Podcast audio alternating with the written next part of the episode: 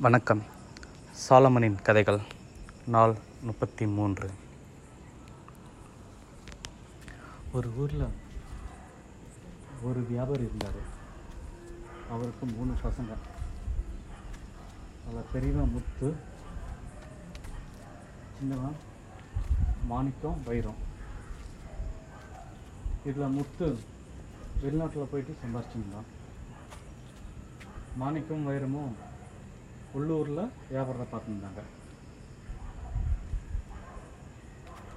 ஒரு நாள் அந்த வியாபாரி உடம்பு சரியில்லாமல் படிகள் இருந்தார். அப்போ வெளிநாட்டில் முத்து இருந்தால மீதி ரெண்டு பேரும் மாணிக்கத்தையும் வைரத்தையும் போட்டு நான் சுத்தெல்லாம் உங்கள்கிட்ட ஒப்படைக்கிறேன். மூணு பேரும் சரி சும்மா பிரிச்சுக்கிங்கன்னு சொல்லிட்டு அவர் இறந்துட்டாரு. இந்த மாணிக்கம் வைரமும் சொத்து வந்து அவங்க அண்ணன் கொடுக்குறது வந்து அவங்களுக்கு வந்து விருப்பம் இல்லை. நாம்ளே இதை பிரிச்சுக்கலாம் சொல்லிட்டு முத்துவா வெளிநாட்டுலேருந்து வர வச்சாங்க. வர வச்சு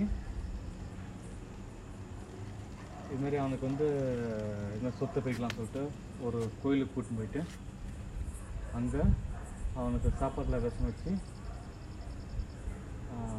அவன் இறந்துட்டோன்னே அந்த கோயிலில் இருந்த குளத்தை தூக்கி போட்டு வந்துட்டாங்க.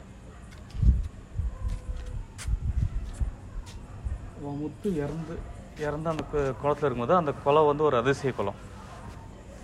அதில் இறந்தவங்க வந்து அவனுக்கு வந்து கடவுள் தோன்றுவார் அப்போ அந்த முத்து திடீர்னு தூக்கத்தில் எழுந்து பார்க்கும்போது பார்த்தா கடவுள் எதிர்க்கு நின்றுறாரு அவனுக்கு வந்து கடவுள் வந்து சரி என்னப்பா அவனுக்கு வந்துன்னு சொல்லிட்டு எனக்கு நல்ல ஒரு நீண்ட ஆயுள் கொடுங்க இறைவான்னு சொன்னது சரின்னு சொல்லிட்டு உனக்கு நான் நூறு வருஷம் கொடுத்தேன்னு சொல்லிட்டு அவனை வாழ்த்திட்டு அவர் மறைஞ்சார். முத்து திரும்பி வீட்டுக்கு வந்து வந்தோடனே வைரத்துக்கும் மாணிக்கத்துக்கும் ரொம்ப ஆச்சரியம். அண்ணன் எப்படி விடணும் சொல்லிட்டு அப்போ என்ன நடந்துச்சு கேட்கும்போது அப்போ முத்து வந்து ஒரு வெகுலியாக இது மாதிரி நடந்ததெல்லாம் சொன்னான்.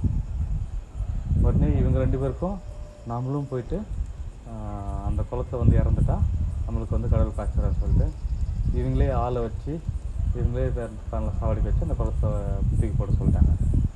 அதே மாதிரி இவங்க வச்ச அடியாளுங்களும் அது மாதிரி ச- ரெண்டு பேரும் சாவடிச்சு அந்த குளத்தை தூக்கி போட்டாங்க தூக்கி போட்டோன்னே அதே மாதிரி இவங்களுக்கு வந்து திடீர்னு தூக்கத்து வந்து எழுந்திர மாதிரி இருந்துச்சாங்க அப்புறம் கடவுள் வந்தார்.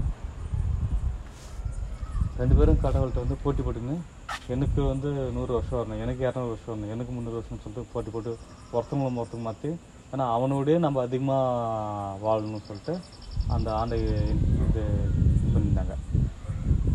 அவனோட அட்லீஸ்ட் வந்து ஒரு ஐம்பது வருஷம் நம்ம எக்ஸ்ட்ரா வாழணும்னு சொல்லிட்டு ஒருத்தவங்க மாற்றி ஒருத்தவங்க வந்து அந்த வாழ வேண்டிய நாளை இன்க்ரீஸ் பண்ணியிருந்தாங்க.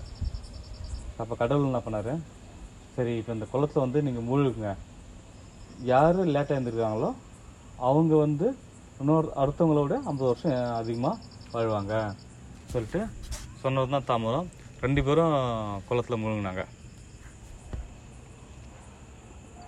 மாணிக்கும் வைரமும் ச ஒருத்தவங்க மாற்றி ஒருத்தவங்க நம்ம அவனோடய அதிகமாக வாழணும்னு சொல்லிட்டு ரொம்ப நேரம் மூச்சு பேசியிருந்தாங்க ஒரு இடத்துல மூச்சு பிடிக்க தாங்க முடியாமல் ரெண்டு பேரும் இறந்துட்டாங்க.